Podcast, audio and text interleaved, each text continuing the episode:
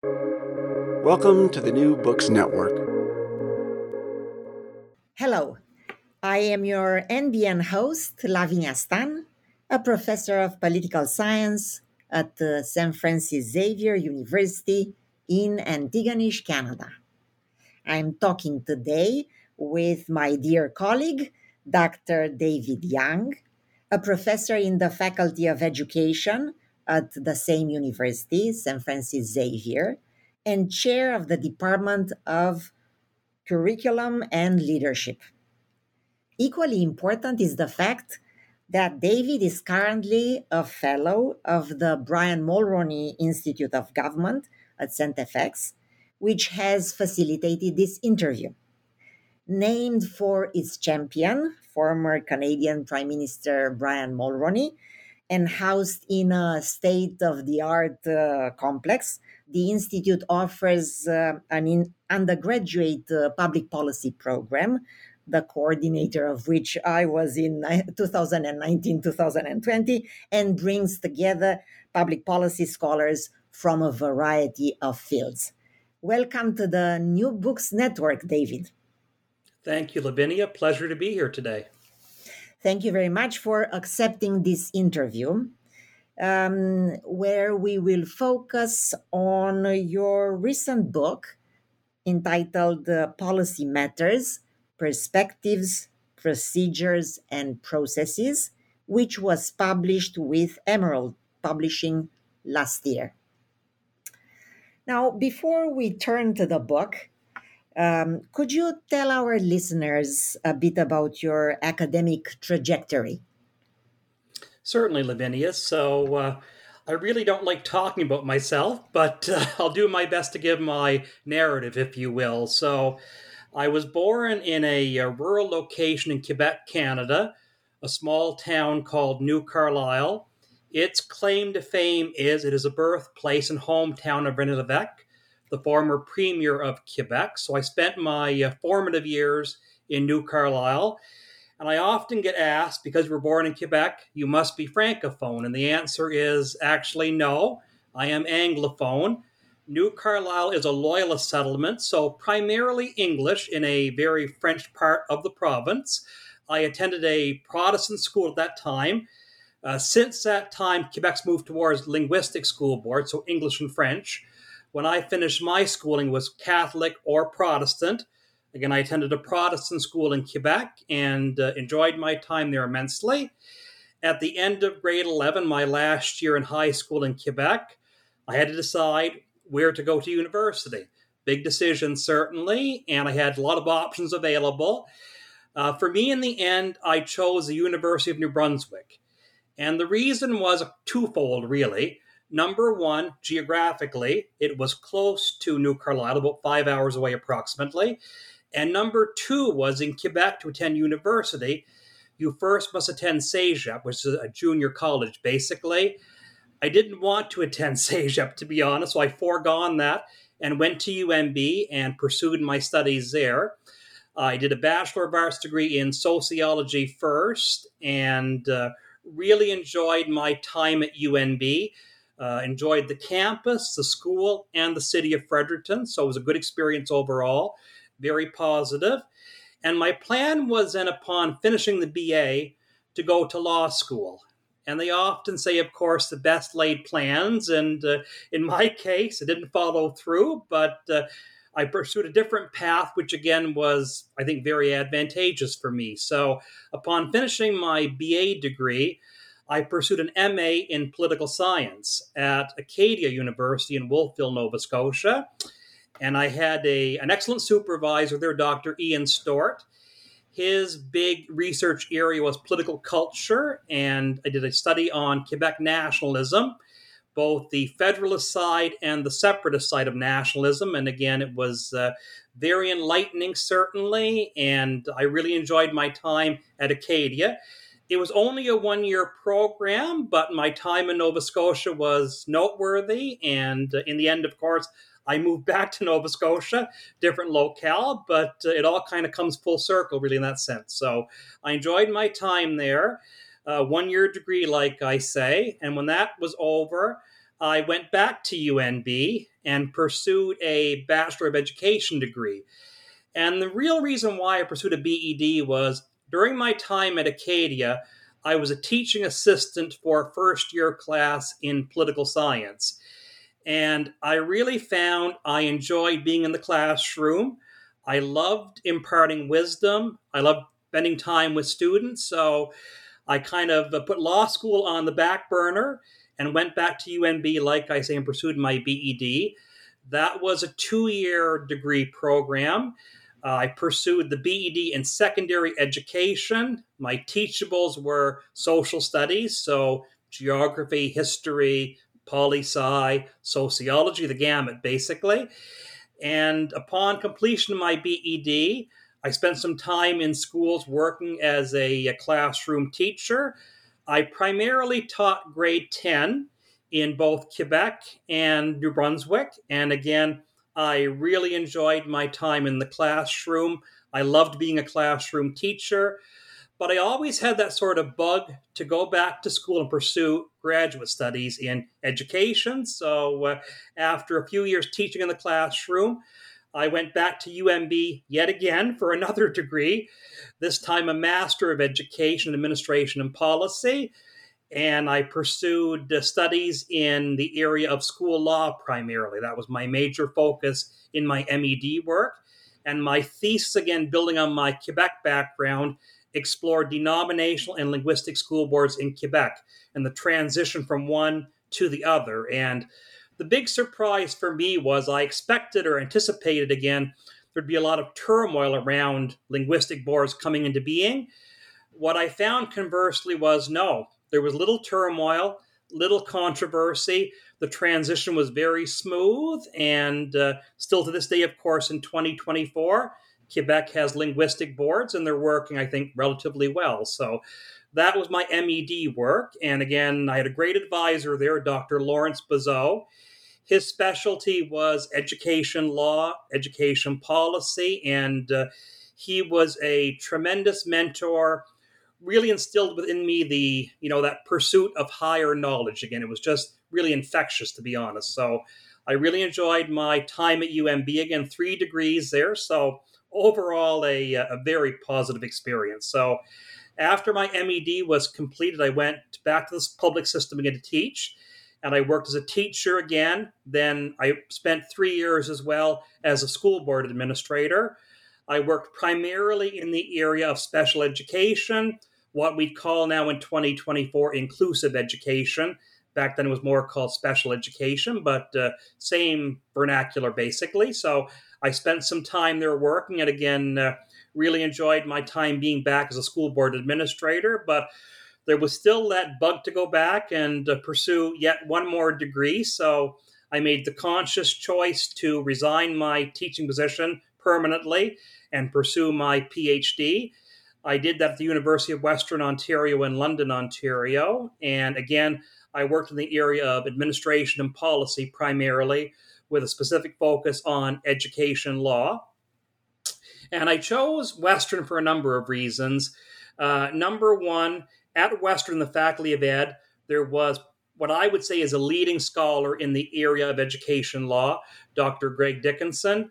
He was my doctoral supervisor, and again, just a tremendous mentor. And to this day, he is still a mentor and a friend. So we have a really great bond and uh, a lot of many commonalities, shared interests, obviously. So he was, again, in every way, shape, and form, the epitome of a mentor, again, like I say. So I spent uh, four years at Western doing my PhD work, and I changed gears from the Quebec side of things towards negligence law for my PhD.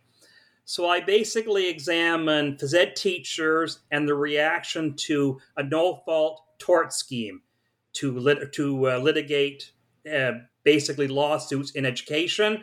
What I found was, despite the pros of a no fault system, most teachers, because they know what a tort scheme is like, they preferred that system as opposed to a no fault scheme. So that was my doctoral work. And for that, that work, I actually won a national award. It's called the Canadian Association for the Practical Study of Law and Education CAPSLE is the acronym, the CAPSLE Fellowship. So that was a fairly significant uh, award, and uh, I was very pleased to receive it, obviously. And uh, again, it was a kind of a testament to the work I had done in my PhD studies. So after I finished the PhD, I spent a year at Western as a limited term instructor and taught a number of courses, school administration, uh, uh, contemporary issues, educational policy. So, again, right across the gamut, basically.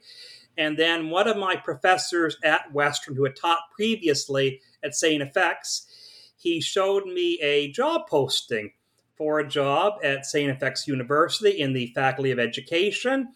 And he said, uh, You should apply for this job. You'd be a natural fit. And uh, so, lo and behold, I applied for the job. That was back in 2008. I was the successful candidate and I accepted the position. And I've been here at St. FX uh, ever since and uh, have enjoyed the uh, experience here from day one. And moving back to Nova Scotia again was a lot of uh, a draw for me because, again, number one, I had studied in the Maritimes in New Brunswick and Nova Scotia both. Plus, my wife was from Nova Scotia originally, so for her that was a, certainly a draw as well. So we've been back here, like I say, since 2008, and we really love the university, and we love Antigonish, and it's a great place to raise a family and reside. And uh, during my time here at St. FX, I moved from assistant professor to associate to full. So I've uh, gone through the various ranks in the academy. I've also taken on here at St. FX a number of uh, leadership roles because of my background working in administration and policy. I have been the chair of the doctoral program here at St. FX, and that's a joint program between here and Acadia University and Mount St. Vincent in Halifax. It's a kind of a unique program. It combines or pools together the resources of the three schools and uh, works in tandem. So I've chaired that program. I've also chaired the Department of Curriculum and Leadership, like you mentioned, Lavinia. And that department is primarily our MED department, Master of Education department. In the Faculty of Ed, we have two departments. One is Teacher Ed, that is the BED program. Curriculum and Leadership is the master's program and I chaired that program for two terms. I'm no longer the chair of the program now, however. Uh, when I went on sabbatical, I finished off my second term as chair. Although I will say, after sabbatical, I came back and did one more year as chair post sabbatical. I am now lo- no longer chair, however. I resigned that last June, so June 2023. Uh, I'm currently the director of the Frank McKenna Center for Leadership here on campus. That is named in honor of Frank McKenna, the former Premier of New Brunswick and a St. FX grad, by the way, and a tremendous benefactor of this university. Uh, the Leadership Center basically provides uh, leadership programming for undergrad students here at St. FX. We run a number of unique programs like the Xaverian Leaders Program. That is, again, uh, training for undergrads who aspire towards leadership roles. We also offer a series of grants to pursue leadership projects. So it is a very interesting job. It's a rewarding job, a very unique job as well, I would say. And uh, because of that job, I do a little less teaching right now, but uh, there's a trade off, obviously. But again, I enjoy that role tremendously. But I still do uh, keep myself involved in the teaching avenue. I teach a lot of different courses, all in the area of education. So the courses I teach most routinely are education law. That's my main go-to, obviously. I also teach educational research, educational policy. I used to teach special education at one time, not so much anymore. I teach the doctoral seminar occasionally as well for our PhD program. At the BED level, I primarily teach only one course now. It's a course called CIPE, and that stands for Contemporary Issues in Public Education. It is a second year required BED course, and it's a kind of a hodgepodge course. It covers a lot of different things like education law, philosophy, history. So, again, a hodgepodge, but it is a lot of valuable information we cover. And like I say, required course for all second year students in the Bachelor of Education program. And a couple more things I'd mention very quickly in passing here as well. As you mentioned earlier, I'm also a fellow of the Mulroney Institute, which again is another uh, tremendous opportunity, very unique. And most recently, I've been the chief negotiator for the union, the here at St. For our contract negotiations, which again was a new thing for me. And in the end, I would say incredibly rewarding, uh, very labor intensive. But again, in the end, we got, I think, a very fair contract. And looking back on things, you know, I wouldn't change it for the world. It was a, a great, unique experience, like I say. So that's uh, sort of who I am, if you will. And again, as I said a moment ago, I really enjoyed my time here at St. FX and just love everything I do, really. What a tremendous uh, trajectory, uh, David. Yeah, it's Thank you, uh, yeah, it's uh, um, uh, so refreshing to see how um, inspiring um, our colleagues are here on campus and uh, how many uh, interests and uh, also uh, positions and hats uh, you've uh, uh, assumed during your time, yeah, and your academic career. Mm. so you started in the shadow of René Lévesque in a way, yeah. Yes, that is true. and uh, uh, you dabbled in uh, political science, but uh, it seems to me that uh, you um, uh, retain an interest in politics, in how power, how um, the government and the education system um, relate to each other I, how would you how would you describe your current research interests, uh, broadly speaking? So what my topics? current so my current research is, in a word, like you said, very broad. I do tackle a lot of different things in the research I do. I would say I'm probably eclectic, and I do a lot of different things mainly in the area, of course, of public education. But again, I cover a lot of different terrain there. So, as some examples, um, my first book that I wrote, or co-edited rather, back in 2000 and uh, I guess nine or ten probably, that was a book about teaching online. And when we wrote that book back in 2009, 2010, we had no idea, of course, with COVID coming down the pipeline, how we'd actually transition towards online learning. So I guess in a way, that book was quite fortuitous because again it covered things like what is good pedagogy in online teaching. So that was my first foray into the online teaching arena. Um, my second book was education law in canada and uh, that book was published by irwin law in toronto and i used that book for my own course in school law. It's become a very good seller actually and gets a fairly wide readership because again it's practical it's geared towards things teachers face in their practice every single day. So that was my second book, Education Law. And again, that's still my major area of focus in 2024. I love the law and the impact it has on public education. Again, that's still my go to research area. Uh, my third book, again, co edited, was a book on the teaching practicum. And again, for teachers, the, the courses they take in their BED program, I think they're all incredibly valuable courses, but you really learn teaching by doing it, where the rubber hits the road type thing. So that book in particular chronicled how to supervise students on teaching practicums from the perspective of cooperating teachers plus faculty advisors. So again, that was my third book. And of course, the fourth book is the book we're profiling today on policy. So that's been my major foci of research. Again, eclectic, like I would say. I cover a lot of terrain, but uh, most deals with certainly policy and more particularly education law. Excellent. Let's turn to the book now. Um, this book uh, was co edited uh, with your colleagues, Robert White and Monica Williams for a specific series of Emerald Publishing dedicated to transforming education through critical leadership, policy, and practice. Could you briefly tell us what made you put together this book on this particular topic? Sure. So, as you mentioned, this book is part of a series that's published by Emerald. And so, myself and Robert and Monica we all have a number of years working in the area of educational policy.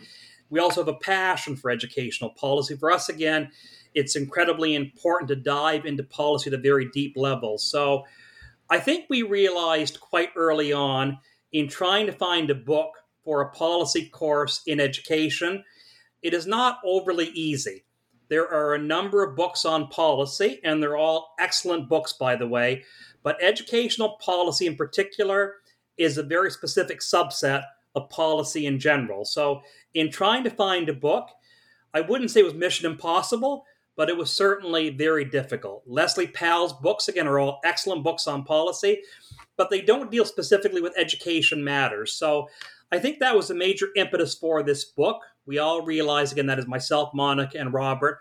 There's no good book out there right now in policy that covers all the angles. So, therefore, why don't we write a book on educational policy that covers all the angles? And it was somewhat fortuitous because at that time, same time we're talking about the idea, uh, Stephanie Chitpin at the University of Ottawa, she was editing the series from Emerald, and both Robert and I knew her through research endeavors. So we contacted Stephanie and said, We have an idea for a book on policy. We think it fits your series. Would you be interested? And she was incredibly receptive to it again. She was very accommodating. We put in a proposal. It was accepted in very short order. And after that, we went about writing the book. And the book was a labor of love, honestly, because again, like as I mentioned earlier, we all have a deep passion for policy and all that policy does, or in some cases does not do, for teachers, students, and schools. So the book was a labor of love.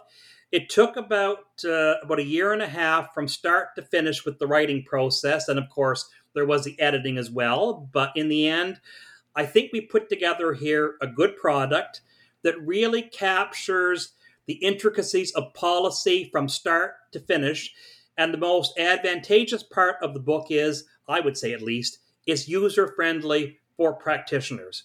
Mm-hmm. When I teach courses on policy, students, master students often tell me, we find policy to be very mystifying and it's very intimidating, and it shouldn't be that way.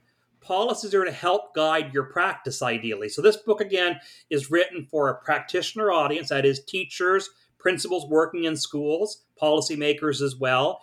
So we really demystify what policy is all about and make it user friendly for the end product. Again, the teacher working in a classroom every day.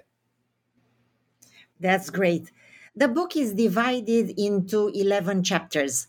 Could you please walk us through the um, argument and how the chapters are building on each other? So sure. So I will say a preparatory comment the book has 11 chapters and they can be read in tandem. That is, one builds upon the other. They can also be read as standalone chapters. That is, every chapter tackles some part of policy that can be read in isolation from the other chapters. So that's another beauty, probably, of the book. So I'll say there's a prefatory comment. Uh, the chapters, again, are designed to be as sequential as they possibly can be in a book of this nature. I always tell the readers the chapters are not, to use a nautical term, they're not watertight compartments. That is, there's a lot of spillage back and forth between and among the chapters because, again, they cover a lot of linked terrain, if you will, or similar terrain. So that's important to keep in mind as well. The first chapter is all about what is policy, and uh, that may seem fairly straightforward. However, it is not so straightforward. There's a great quote I always use again, and the quote is We all recognize an elephant. Trying to define what an elephant is is not so easy. And the same, I think, applies here to policy. We all know the word policy, we use it every day in our vernacular, but defining policy is not that straightforward. For some, policy is a law. You must do this. For others, it's a guideline you should do this. Both things apply to policy, yes. So we try to basically unpack in our first chapter what is policy for the practitioner. Again, that teacher working in a school every single day, trying to grapple with what policy is or is not in their practice. Also, in chapter one, each author, myself, Monica, and Robert, we try to explore our foray into politics, our experience with it again, what we've done with policy, how we've come across policy, how we've navigated the policy terrain. And I share my own little story here again. And I go back to my student teaching days back many, many years ago now. And I basically tell the audience or the reader again when I was first a student teacher, I really came across policy in a very big and tangible way. Because in schools, whether we like it or not, there are a myriad of policies, and they dictate things that we can do as teachers, and conversely, things we cannot do or should not do as teachers. So things like uh, late attendance again, submission of grades, all these things are driven in some way, shape, or form by a policy or a directive. So, again, in that first chapter, each of us in our own way tries to unpack our own dealings with the policy animal, if you will. So, that again adds a bit of a narrative, personal flair to chapter one of the book. And again, as students often tell me, policy can be dry for some. I don't think it is personally. I think it's very exciting, but we try to make the book again a little bit more lighthearted, if you will, in terms of what policy is all about. So that's chapter one again. It sets up the entire book, really, in that sense. Chapter two is entitled Policy, Power, and Politics in Education. And I think you really can't separate these things. Politics is uh, heavily imbued in the development of policy, not surprisingly. And here in Canada, it is a unique situation because in Canada, unlike the United States model, for example, we have little federal involvement in education here in Canada. And the reason is chiefly the British North America Act or the Constitution, uh, way back to 1867. Section 93 of the BNA Act says education is a provincial or territorial responsibility. And I think back in 1867, the framers realized education was a local matter and it would vary based on place or geography. So that's why, again, until 2024, we still have education being chiefly provincial or territorial. So the federal government, that is Ottawa, they are involved in matters. Yes, they provide transfer payments that helps pay for education. Uh, they're involved in uh, linguistic education, First Nation education, but public schooling still is chiefly governed by the province or the territory. And that's unique from, again, that American model, like I say, where there's a stronger federal presence in matters of education. So we try to talk about these things. We also unpack in chapter two the fact, again, education is a hierarchy. And there are a number of laws or policies that impact, again, the entire political dimension. So I mentioned Ottawa or the federal government. They're not heavily involved, but federal laws have a direct bearing on matters of education. So, for example, I mentioned the British North America Act or the Constitution. It has a big impact. The Charter of Rights and Freedoms. It guarantees fundamental rights and freedoms for all Canadians. That has a big impact on students and teachers in schools, inevitably. So the Charter is federal, the uh, Constitution is federal. They are at the top of the hierarchy as far as that goes. But we also have under that hierarchy provincial laws. And the big one is not surprisingly what's called the Education Act or the School Act, depending on geographic locale and that governs education only in that province or territory. So, for example, the Nova Scotia Education Act only applies within the confines of Nova Scotia, Saskatchewan, like manner, Ontario, like manner. So, again, that's another provincial law and has a bearing on how things work in the policy dimension.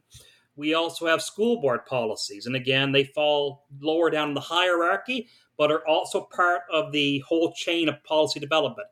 And last, we have school policies. And the interesting thing, Lavinia, is with school policies, what you'll find often is even in the school, same school board, different schools with different policies. So it does show again, there's a myriad of things that play here as far as how policies work in the schools of 2024. So it's a very unique thing. And again, Canada being less federal involvement again, it makes it also quite unique, I think. So that was our chapter two. And again, as I mentioned earlier, when you look at things like federal laws, provincial laws, school board policies, school policies, those are not watertight either.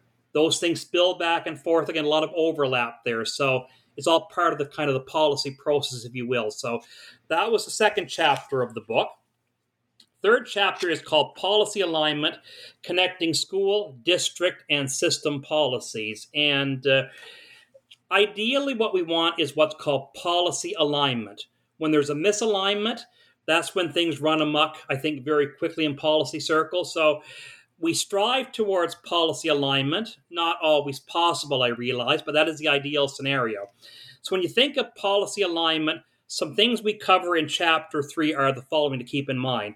So we talk about, for example, technical feasibility. Can we even make this policy work in schools? And we have these grandiose ideas sometimes, but again, pragmatically, we just can't do them. So are they technically feasible? The answer might be no. So that's a consideration in terms of aligning policy. We also have economic feasibility. Do we have the money for these policies? Next to healthcare, education is the most expensive endeavor governments undertake. So there's a big ticket item as far as education is concerned. So money is always a factor or a consideration. So economics always comes into play inevitably. We also have political viability. Will the government actually pursue this course of action? Will result in more votes, less votes next election time or next election cycle again? And is there a political will to do it? Is it there or not? So, again, these are all considerations in terms of alignment. And the last one is administrative operability. Can the schools actually make the policy work or actually implement the policy? And we oftentimes, I think, miss that part of the equation. We have this policy developed elsewhere, but again, we never consider how it's going to impact schools. And that's the bottom line, right? We're here to make schooling better for the students in our schools, and that administrative operability is an incredibly important consideration, but I think so oftentimes completely overlooked by the policymakers. So another point we have to keep in mind here. So that was our third chapter of the book. The uh, chapter four was contemporary models of policy development, and uh, there are certainly many models around how to develop policy. Some are very structured, some are very, I would say, I wouldn't say haphazard, but they're certainly unstructured, if you will. Uh, there's probably a place for both in terms of developing policy. A few things we remind, we remind readers in chapter four is there's really what we see as three phases of policy development. There's the pre policy phase, before the policy comes into being. There's the policy phase, when we finally bring it into place. And there's the post policy phase. So these are all things, again, policy makers or people dealing with policy have to keep in mind acutely when they're trying to develop policy. Because, again, these models, again, it's like a continuum structured, unstructured, but again, they all deal with pre policy, in the end, policy, and post policy. So, again, that was a chapter four. The chapter five is again kind of building on that.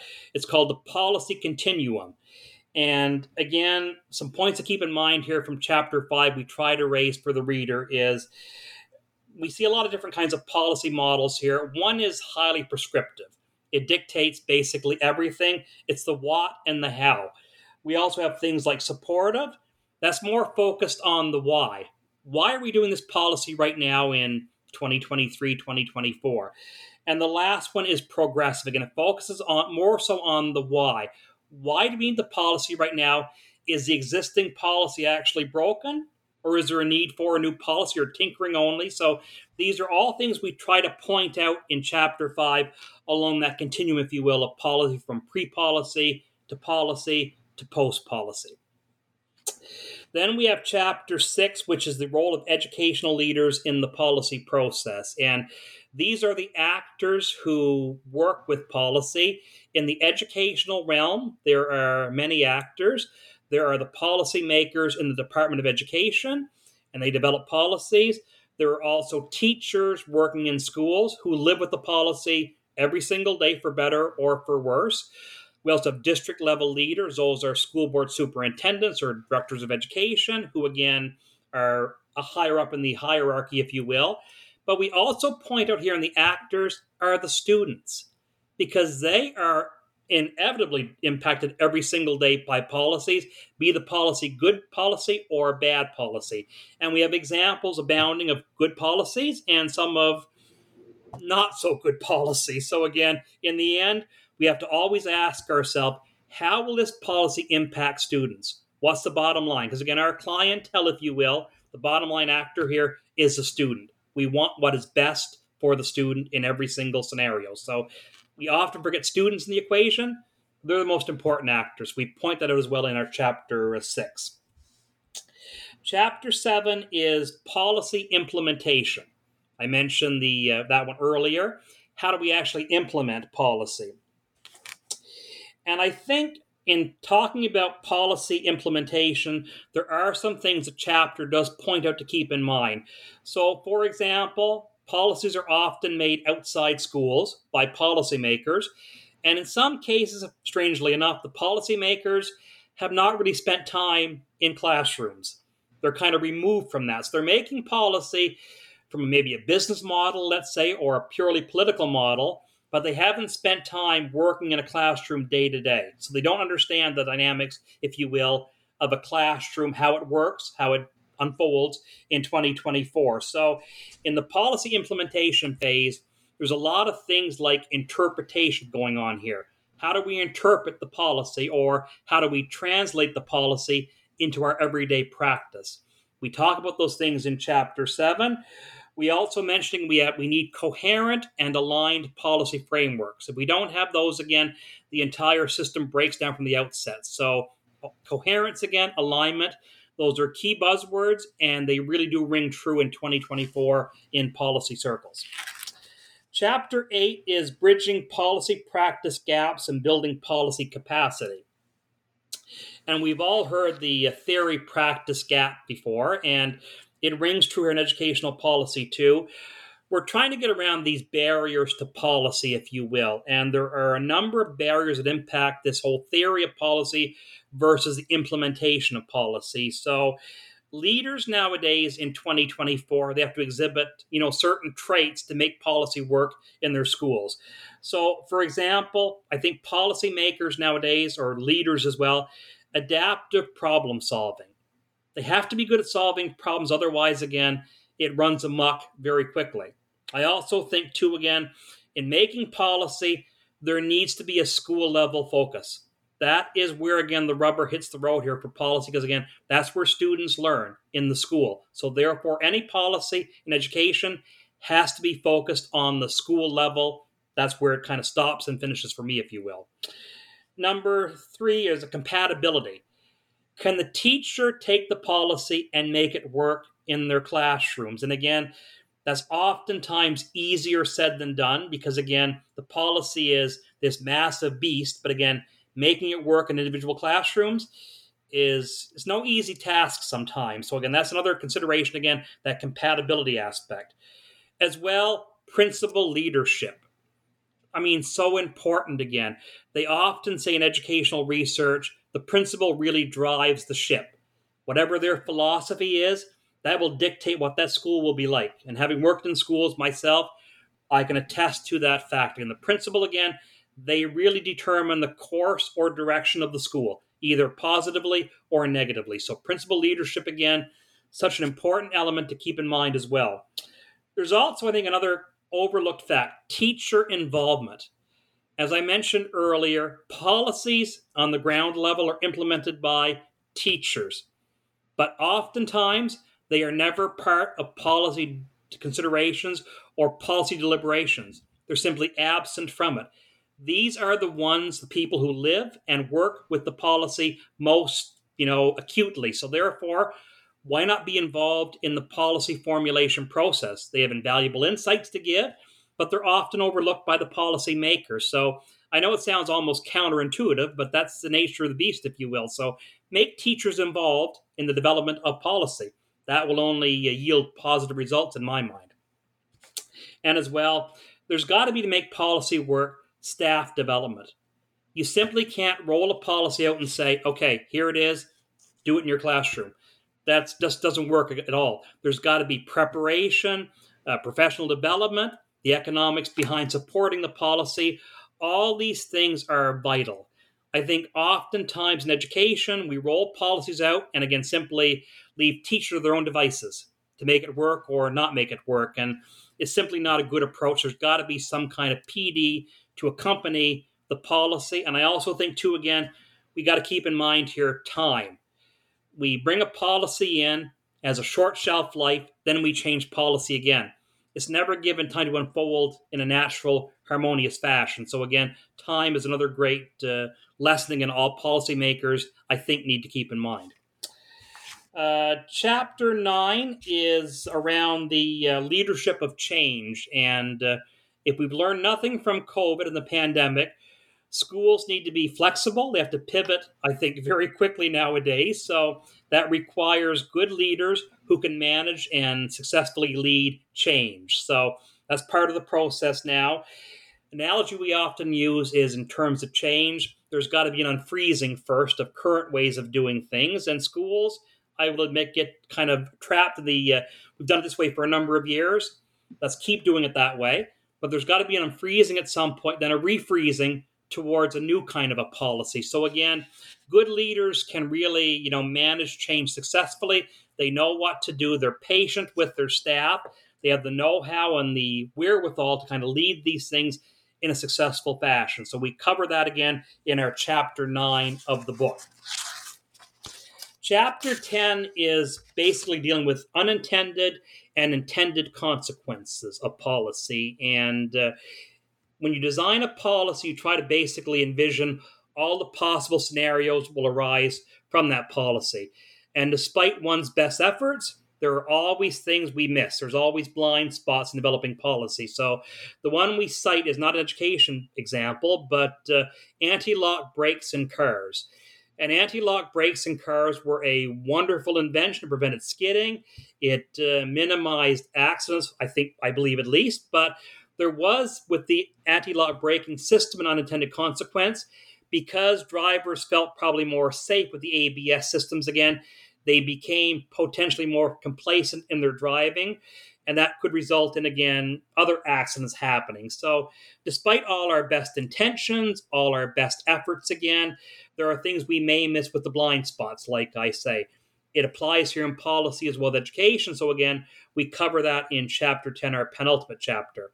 And then our last chapter of the book is chapter 11. That is the concluding chapter. And that chapter basically is a summation of the previous 10 chapters of the book and a bit of a uh, insight into where things are going in the policy arena here in Canada and beyond. So that is the book. And like I say, we do cover a lot of terrain. The chapters can be read as standalone chapters, but they do build upon one another in a I think, fairly sequential system. So, again, the book is all geared towards educational policy, and every chapter, again, for practitioners, there's something valuable there to take away. David, that was a very uh, useful summary for our listeners. You write that the book uh, explores how policy formulation may truly be transformative in combating hegemonic and neoliberal incursions into education. What are the lessons practitioners might draw from, from your book? The two, three major lessons that you think uh, they uh, they would benefit from this book? I think there's probably, in my mind at least, and my uh, co authors may uh, beg to differ somewhat with me on this one, but in my mind, there's really two major lessons from this book. I think the first lesson is we often talk about a magic bullet that will solve every single thing. I think that's a trap we should not fall into. There is no magic bullet as far as policy is concerned. There is no one policy that will serve or solve every single dilemma we face in public education. So, that for me, again, is a really valuable lesson. The second valuable lesson I would say the book gives is despite the fact we cover a lot of terrain in the 11 chapters, I think a takeaway, maybe not mentioned specifically in the book, but nonetheless worth keeping in mind, is there is no real recipe for developing a policy. It's not a cookie cutter approach. It's going to vary based on the situation, based on the policy issue. So I'd like to say again, you know, do A, B, and C, and here's the end result. It's not that neat and tidy in policy circles. So there really is no recipe for developing, you know, a good or an adequate policy. It's all based on the case, the dynamics at play, the scenario at hand, and the actors involved. So again, that's another major takeaway. And I, I'd probably add a third one as well, one last one again. I went to a conference in uh, Calgary. It was the Congress back a number of years ago, 2000 and maybe 14 or 15. And I went to a, a presentation by Beverly McLachlin. She was a former Chief Justice of the Supreme Court of Canada. And I can remember there was some conversation around education law and whether it was a friend or a foe. And uh, it was an interesting question to pose because, again, you know, you think law is really your friend or your enemy. And I think for a policy conversation here again, my takeaway would be again, educational policy is not the enemy. It is really a foe. It's there to be a friend to help you, you know, structure what you do, keep you out of trouble, hopefully, and keep you on the straight and narrow, if you will. So again, the last takeaway for me again from the book would be again, always remember again, education law is not an impediment. It's not the enemy again. In the end product again, it really is a friend and not the foe. So, um, based on all this discussion, in which areas of education do you think new policies are most needed? Is there any area that needs urgent transformation or urgent solutions for improvement? What would you say? That's an excellent question. And I think uh, it's in the news quite a bit recently, obviously, right across the country. I'll use the macro level term of sex education in Canada. I think there is a, a, a very pressing need for policy evolution in that particular arena. We've seen across this land, again, a lot of debates occurring around the whole sex ed agenda. Uh, some arguing one point, some arguing other points. Governments are taking a stand uh, you know, across this land again. But I do think there is an incredibly pressing need here in 2024 and beyond for stronger policies, or even let's say policies, if you will, to ensure the uh, gender identity of students is safeguarded in schools. It's a very hot button topic right now. It's kind of erupting right now in Alberta with recent policy evolutions. We'll see where it goes, certainly. But I think, again, of all the areas I can think of right now in the current context that is the most pressing to me at least and the most demanding of attention from governments, policymakers, and the public as well. Well said. If you were to change anything uh, in this book, uh, let me put it this way. If uh, you are uh, asked to re-edit uh, the book, uh, a second edition, would you change anything? Would you add or would you would you take out uh, a chapter or a, a topic? That's another excellent question. And of course, uh, the book is still in the infancy stage. It only came out in November of 2023, so it is relatively hot off the press. Uh, I think if I was to go back and do a second edition or a re edit, I would probably try to incorporate more information around the sex ed debate right now in Canada that's occurring. I also think, too, again, I will plan to use this book for my course in educational policy. And I oftentimes ask my students, okay, you've used the book now. What are your takeaways? I'm fairly thick skinned, so good, bad, and the ugly, I want to hear it all. So students are very perceptive, I find. They give excellent feedback. So again, I would hope to use the book for the course, like I say, then take the student feedback and whatever they tell me, to incorporate that, if you will, into a future edition if there's a demand for that. So early days right now, certainly, but uh, that'd be my takeaway as far as what lies next. It uh, strikes me that um, your argument, your your um, examination of policy in education is actually relevant for other countries, for other educational systems. You know, and um, if you were to think about the um, um, the relevance of um, your book for um, for these other systems in other countries.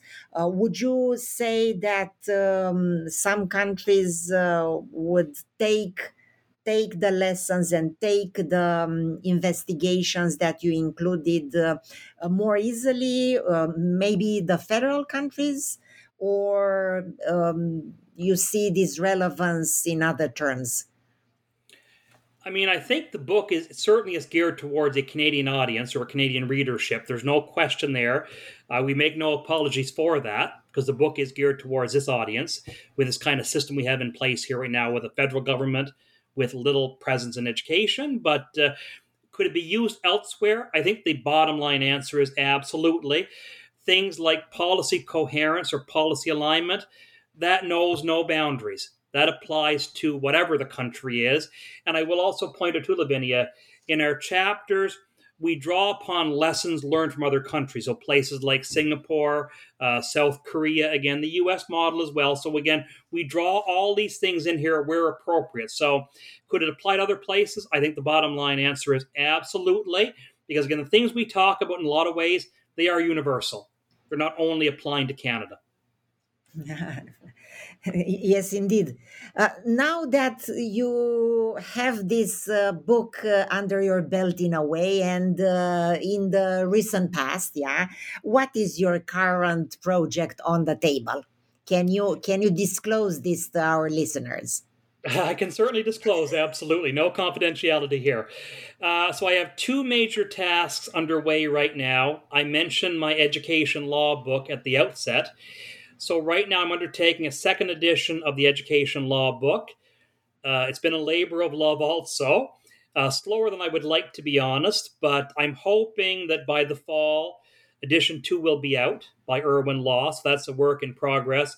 I also hold right now with uh, two colleagues, one from the University of Ottawa, Stephanie Chitpin, and one from the University of Toronto, Marvin Zucker, a SSHRC grant. And uh, we're working on uh, that SSHRC grant right now that deals with discipline in school, so primarily expulsions, suspensions, and how principals deal with those things in their school. So that's underway right now as well, and uh, keeping me very busy and very engaged. But uh, as I mentioned earlier, I love all these things I do. I find it infectious, to be honest, and I can't get enough of it. So uh, even though it's work, it's work I really enjoy and really love. So, bottom line again, in that respect, it's really not work again, it's more fun for me.